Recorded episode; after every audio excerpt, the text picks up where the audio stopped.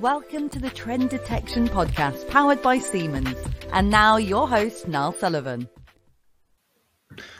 Yeah, so in terms of this sort of rip and replace, we're talking about, you know, someone comes in completely, turns the software and the tools and the strategy on the place. I mean, what we should think about as well is what is the impact of that, within an organisation? What does it set them back a certain amount of time? I'd imagine it does. Does it cause disruption in the manufacturing processes? I'm just wondering, because obviously I guess with those kind of decisions, they're thinking about the long-term benefits of it, but there must be some short-term pain from doing that, right? From having that approach to such a shift in strategy.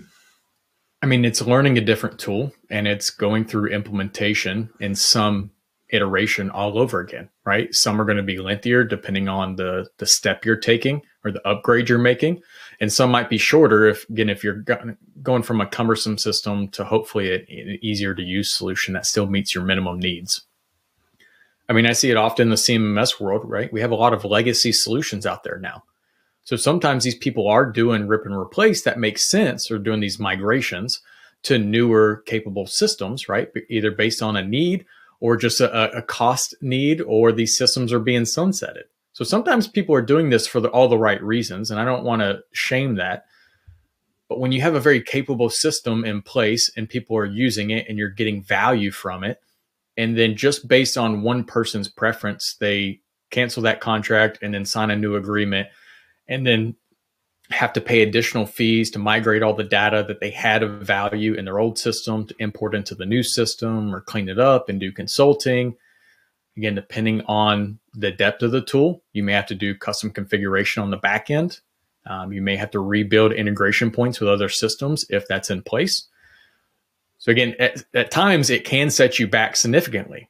And again, that could, if you do it too soon as a new leader in an organization, if it's not for the right reasons, it's just on preference, you're going to get burned for it quickly. So hopefully you're doing it thoughtfully.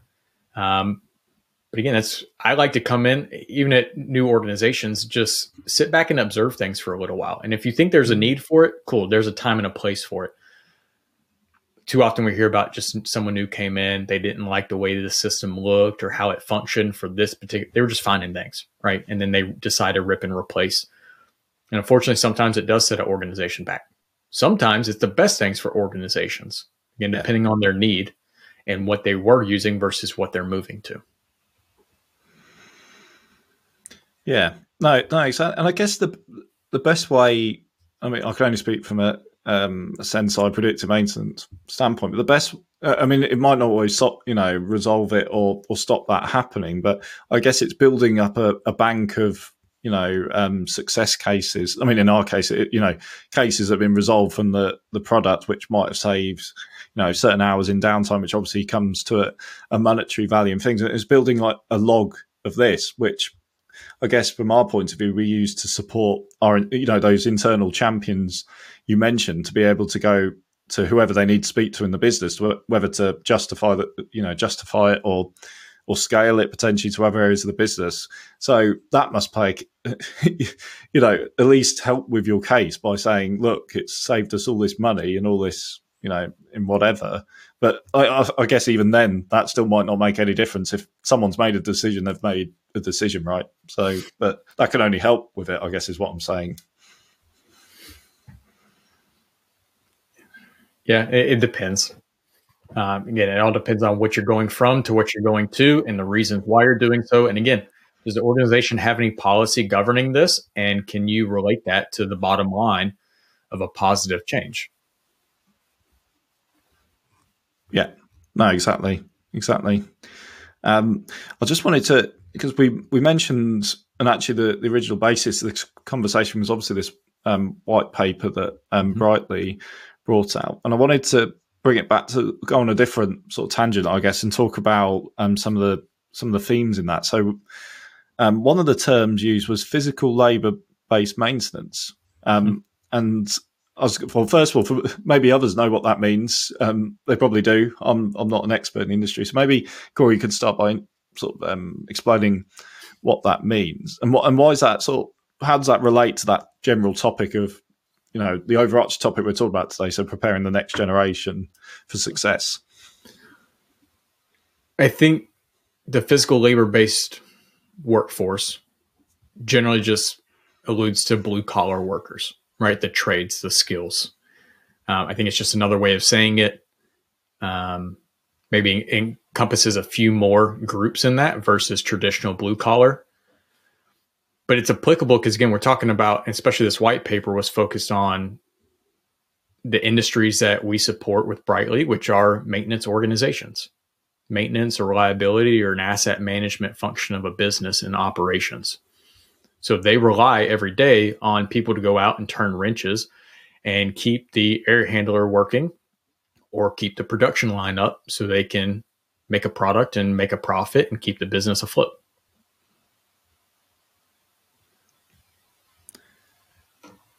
And in terms of the challenges organizations are facing with this approach, What would you say are the main sort of challenges? Kind of what we talked about earlier with the tribal knowledge. It's, again, they're having a hard time finding the right people to backfill these positions or do succession planning because there's this very dwindling pipeline of talent left. Again, if people go into trade schools or people with this kind of ethic or looking for this type of work coming out. Now, I think I posted on it on LinkedIn about addressing the skills gap, right? And it's kind of a four-prong approach, both looking at short-term and long-term. And then in each of those, looking at hiring, so outside looking, influences, or retention. So again, starting with the short-term and internal retention is how do you treat your people? And do you have any mechanism of training and development to upskill? And we talked about it earlier with this reactive culture. We get so focused on the here and now that frontline operators typically is somewhat of a mindless task nowadays, right? They're told to think less and do more, right? Just keep the machine running, do what you got to do to fix it, keep it up and running so we can make product, right? So it's becoming this less and less of a thoughtless task versus they used to be able to be empowered to solve their own problems at the line without calling out maintenance, right? And when it was actually broke and you needed overhaul or repair, that's when you call maintenance. Now, maintenance is getting called out for any little micro stop or production loss.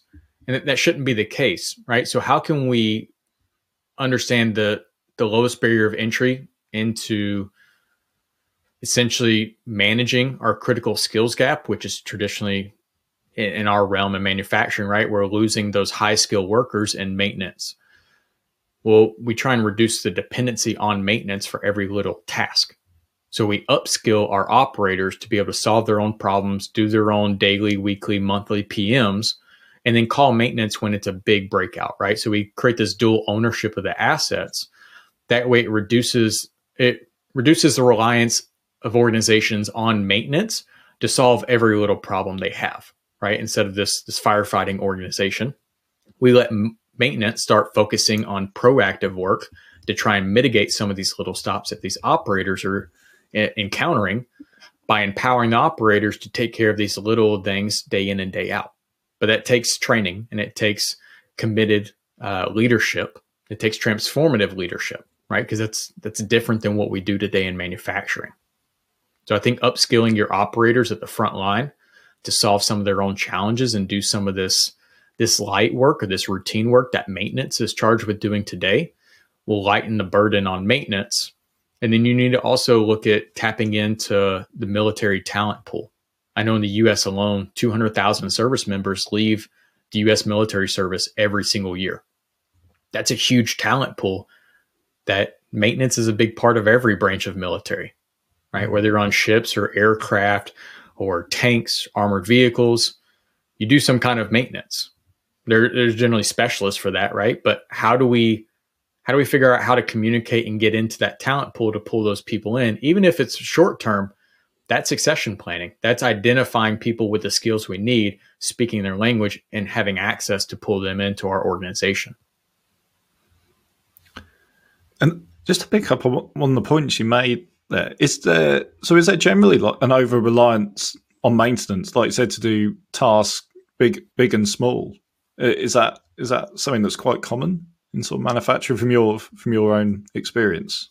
In reactive cultures. Yeah. Kind of what we were talking about earlier, are you a reactive organization from a general business perspective, or are you proactive? And the ones that are reactive are relying on maintenance, and these interdepartmental conflicts start coming up, right? I'm an operator. I just operate the machine. When it goes down, that's not my problem. I call maintenance, right? Mm-hmm. So we kind of cast everything off on maintenance. That's typically a problem that plagues small and mid-sized manufacturers, again, just because over time, these leadership changes or the lack of adoption of these technologies, they become over-reliant on these skilled laborers that they have, and they fixate on today and how do I get this product out the door? So they start prodding the operators, think less, do more, right? Think about what you're doing less and just do more actions, right? Whether it's value add or not. And when something breaks, call maintenance. So how do we change that? And that's a mindset shift. That's an organizational culture shift. We have to become more proactive. And there's many, many, many studies done on how that works, different maturities of organizations, different sizes. I think the biggest bang for your buck you're going to get is what's called operator care, which is training up your operators on how to care for the equipment and take some ownership of that, empower them to feel like they can solve their own problems. And again, it may slow down the production rate, but it's going to increase the quality because they're thinking more, and now they're acting as skilled laborers as well. And because we're talking about this, and I was sort of going back to the knowledge gap things, but is there like a knowledge gap or between the person who operates the machine and maintenance? You know, should that relationship be more joined up? Can it be more joined up? And I'm talking as someone who's a little bit of an outsider on this. So or is that just the way it works? I don't know, in manufacturing. It shouldn't, in my opinion, in a lot of people's opinion. It should be less department versus department conflict and should be more one team, one fight, right? So, but that requires leadership to govern that, maybe build a policy talking about how we do what we do and why we do it, and establishing that, again, we're a team, we're working together, and we build roles and responsibilities. Again, far too often, production just keeps getting output shoved down their throat, where they have to draw back on their attention and effort to the input, which is how they care for the equipment, or when we take it offline for proactive and preventative maintenance, right? Is we never have time in reactive organizations. We never are given time to take equipment offline, to do preventive maintenance or inspections, to catch little things. But all of a sudden, we have all the time in the world once the equipment's down and broke. So how do we reverse that? So there is a knowledge gap, and there's a knowledge gap in reactive organizations between the operators and maintenance, because there's this very hard line drawn as far as this is your responsibility and this is theirs, right? And to operators in reactive cultures, just turning the equipment on and making sure it's producing product is my only responsibility. Everything outside of that is not mine. And that's where you hear it's not my job a lot, right? That permeates in reactive organizations. Proactive organizations, they start blurring those lines and they create more of a one team, one fight, right? And especially in organizations that do this really well, they have that lean manufacturing and that TPM, right? They've adopted all 8 pillars of TPM, one of which is autonomous maintenance, which is also called operator care. So it's, again, creating this ownership of the equipment itself and then abiding by our designed preventive maintenance schedules, because we know that has a direct impact on performance of our assets. And TPM, sorry, just for... Total Productive Maintenance. Okay. It's I believe it's Toyota or Japanese methodology from the 60s. And I think it got a lot of its principles from the American military industrial complex out of World War II. Similar to a lot of lean or Six Sigma methodologies, right? They were all kind of discovered when the U.S. became this military industrial complex, right? When Ford Motor Company is now building receivers of 50 caliber machine guns.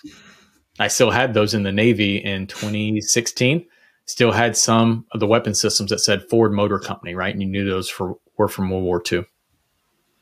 Oh, that's amazing. That's really interesting. How it links back to that, you just never think, would you? But in terms of, you know, just thinking in terms of those two again? Is it a case of, I know you said this is my job, this is my lane, as you'd say, this is my lane, this is my lane, this is what we do. Is it also a case when you say reactive as well?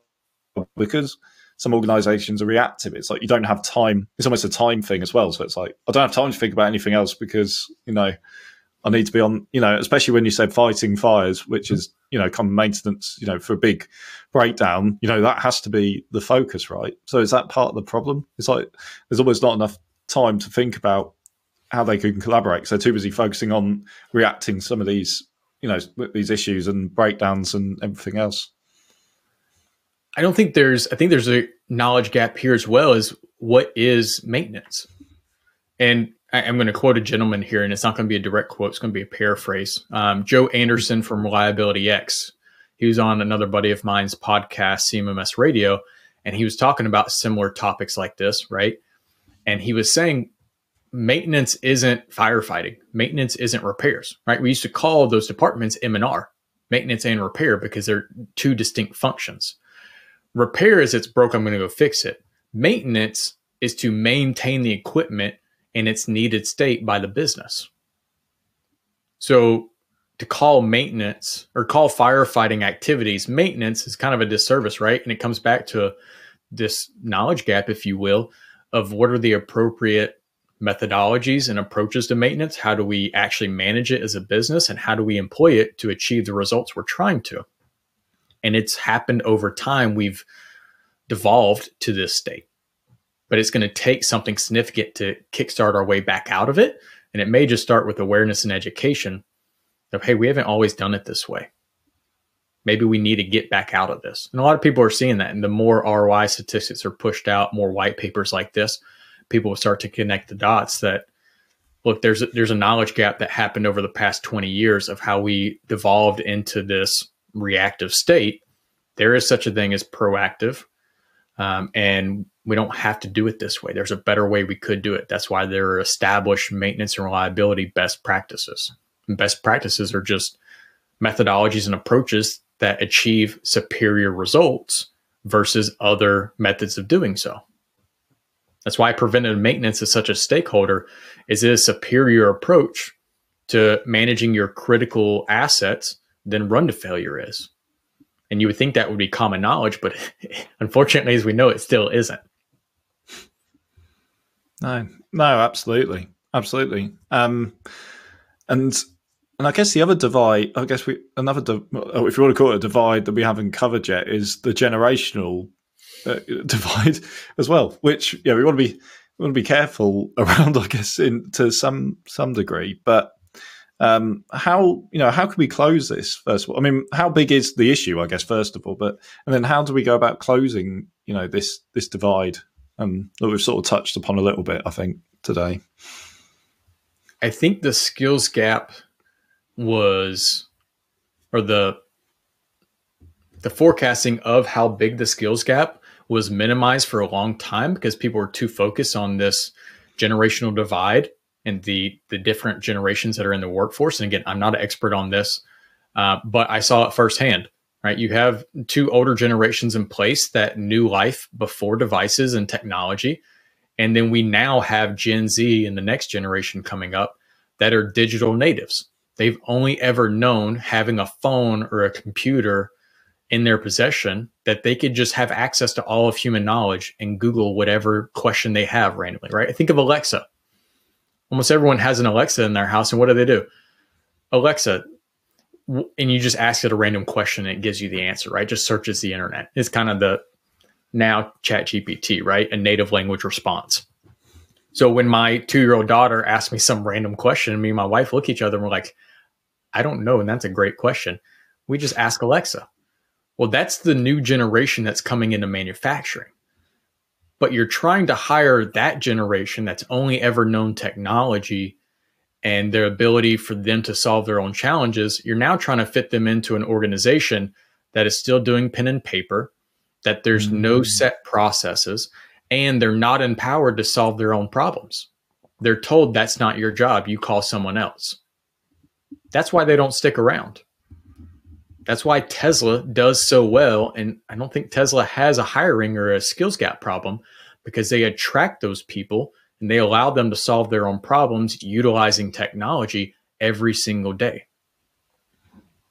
I think there's a lot of very smart people that have talked about this that I'm just piggybacking on here, watching some of their content over the years of, again, digital transformation, right? And what the value of digital transformation and how some people are getting it and some aren't.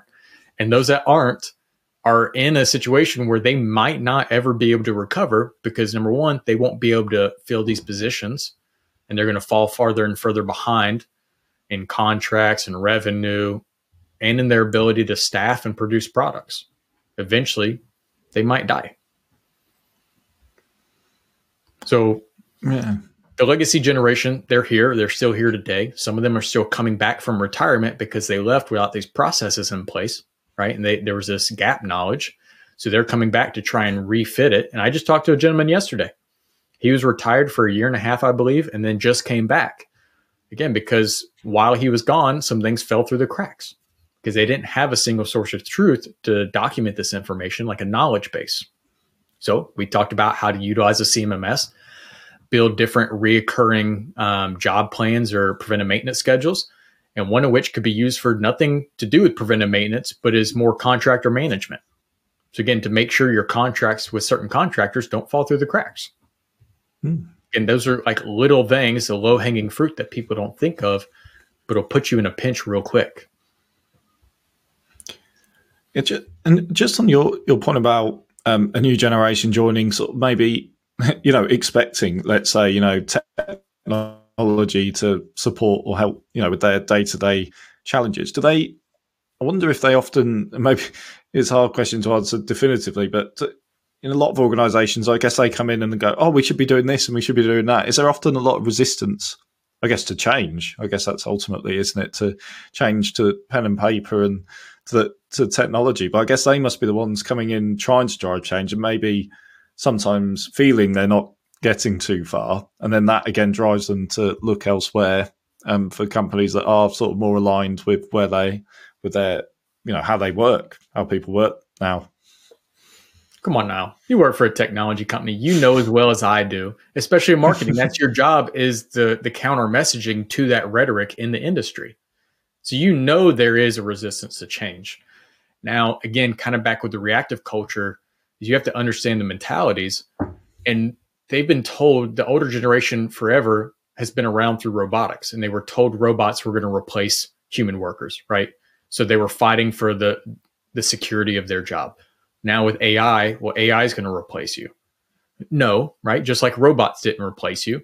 It just allowed you to be more skilled because now we need a human to monitor and maintain that robot or to program it or to build. You have to have a facility that builds robots, right? I mean, they can kind of help build themselves to a certain detail. But there's this rhetoric around in the legacy generation, and now they see these newer generations coming in that are asking for change, are pushing for change. And my last job, my president of the organization, when we were talking about this idea, he made the comment, he really liked the fact that my generation was coming in and trying to document these things. We were trying to digitize what we're doing and digitalize our processes. He liked that. But there is this still friction, almost like department versus department, manufacturing, operations versus maintenance, or operations versus whoever. There's this friction between the generations where the older generation, they aren't positioned in a way to see themselves as the mentors for the future generations, or at least the ones that don't get it. They need to mentor the ones. They need to pass down this information while they can.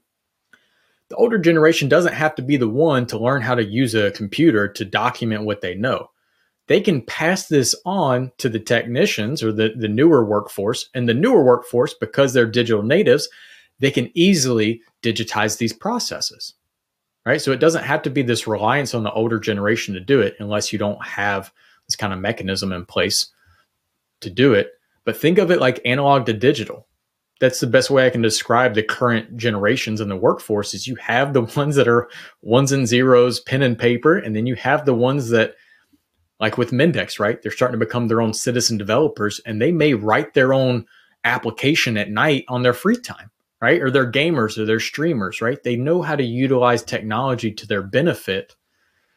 So how do we utilize their strengths, and how do we utilize the strength of older generations? And it comes back to leadership. You have to position in a way the older generation sees themselves as the mentors for the next generation. It's not that the new generation is coming in trying to undo everything you've ever done, and they're telling you that you've been stupid for the way you've done it for the past 40 years. Like you have to manage that relationship, just like we have to manage roles and responsibilities in manufacturing between operations and maintenance, or any department of the business. Please like and subscribe on all major podcast channels, and find out more about Senseye predictive maintenance at Siemens.com.